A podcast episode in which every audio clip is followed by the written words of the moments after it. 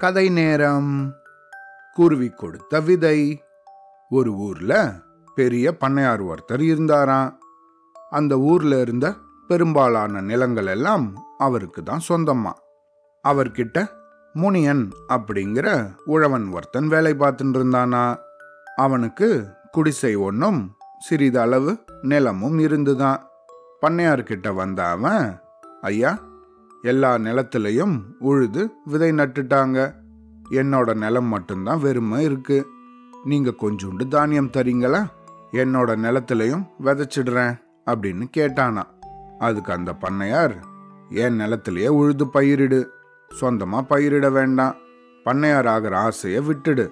கூலி ஆளாகவே இரு. அரை வயிற்று கஞ்சியாவது கிடைக்கும் அப்படின்னு கோபத்தோட சொல்லிட்டாராம். சோகத்தோட வீட்டுக்கு போன முனியன் தன்னோட மனைவி கிட்ட நாம் வளம் பெறுவது பண்ணையாருக்கு பிடிக்கல. தானியம் தரமாட்டேன்னு சொல்லிட்டாரு. நீயும் நம்ம குழந்தைகளும் எப்பயும் போல பட்டினி கிடக்க வேண்டியது தான் இதுதான் நம்மளோட தலைவிதி அப்படின்னு வருத்தத்தோட சொன்னானா.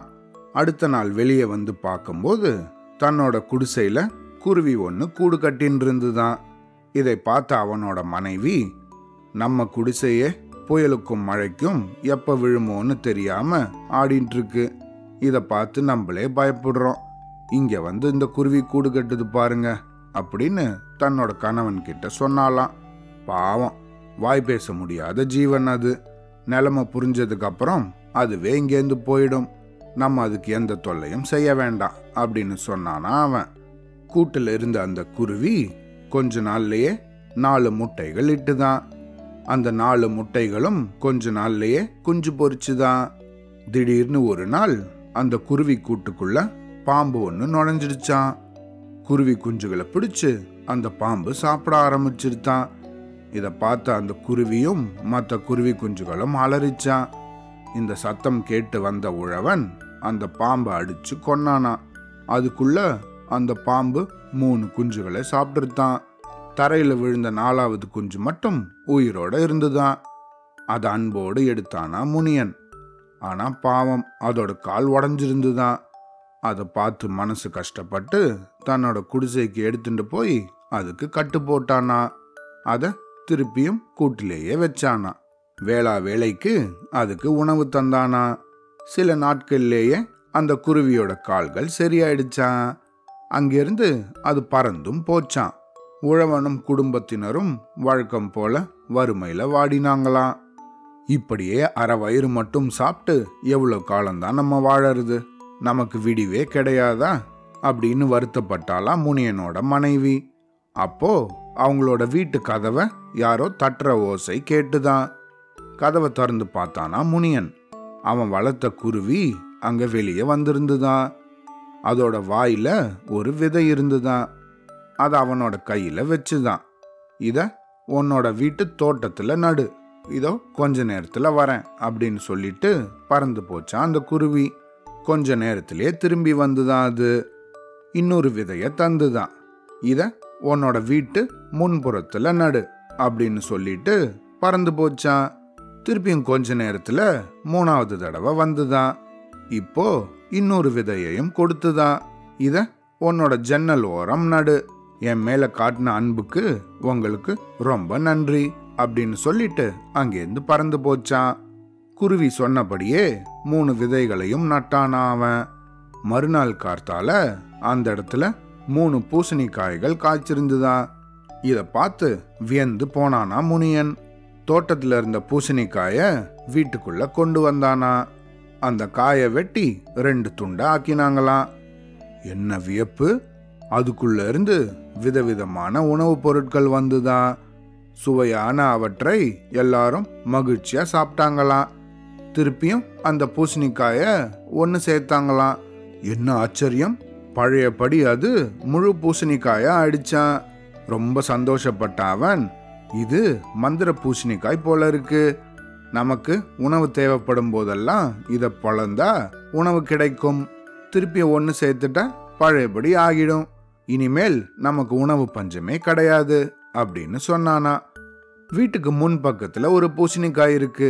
அதை கொண்டு வாங்க. அதுக்குள்ள என்ன இருக்குன்னு பார்த்துடலாம் அப்படின்னு சொன்னாலாம் அவனோட மனைவி. அந்த பெரிய பூசணிக்காய உருட்டிண்டு உள்ள எடுத்துன்னு வந்தானா.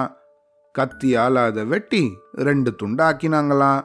உள்ள இருந்து அழகான ஆடைகள் விலை உயர்ந்த மணிகள் இதெல்லாம் கொட்டுச்சான் ஜன்னல் ஓரம் இருந்த மூணாவது பூசணிக்காயையும் கொண்டு வந்து வெட்டினாங்களாம். அதுக்குள்ளேருந்து பொற்காசுகள் கொட்டுச்சான் அதுக்கப்புறம் அவனும் மனைவியும் குழந்தைகளும் நல்லா சாப்பாடு சாப்பிட்டாங்களாம். விலை உயர்ந்த ஆடைகளை அணிஞ்சாங்களாம்.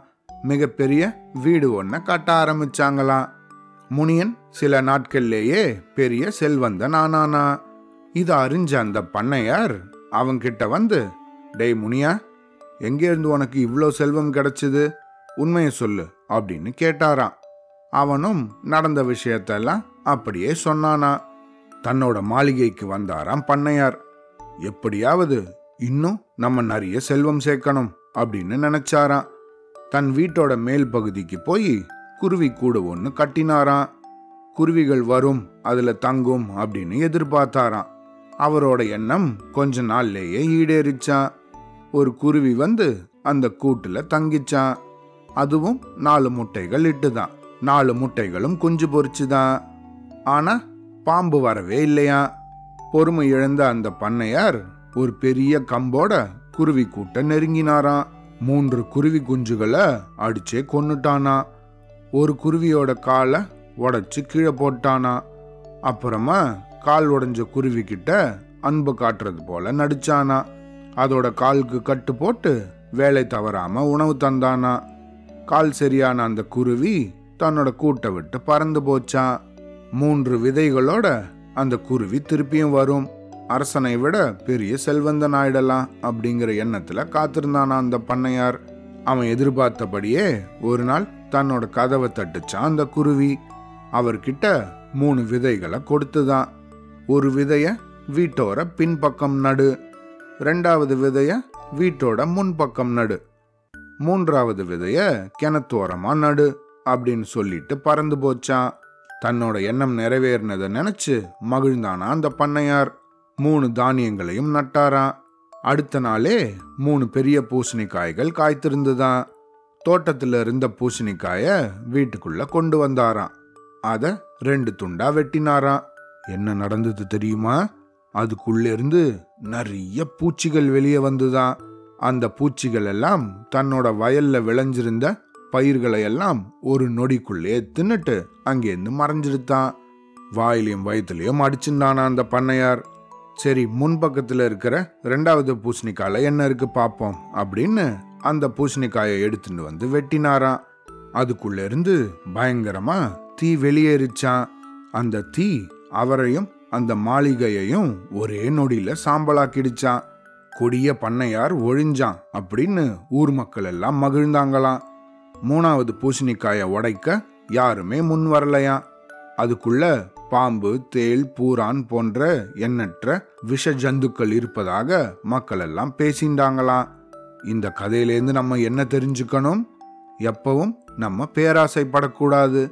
அடுத்தவங்களுக்கு தீங்கு நினைக்க கூடாது பிறருக்கு தீங்கு நினைச்சா நமக்கு தான் தீங்கு நேரிடும். சரியா? அவ்வளோதான்.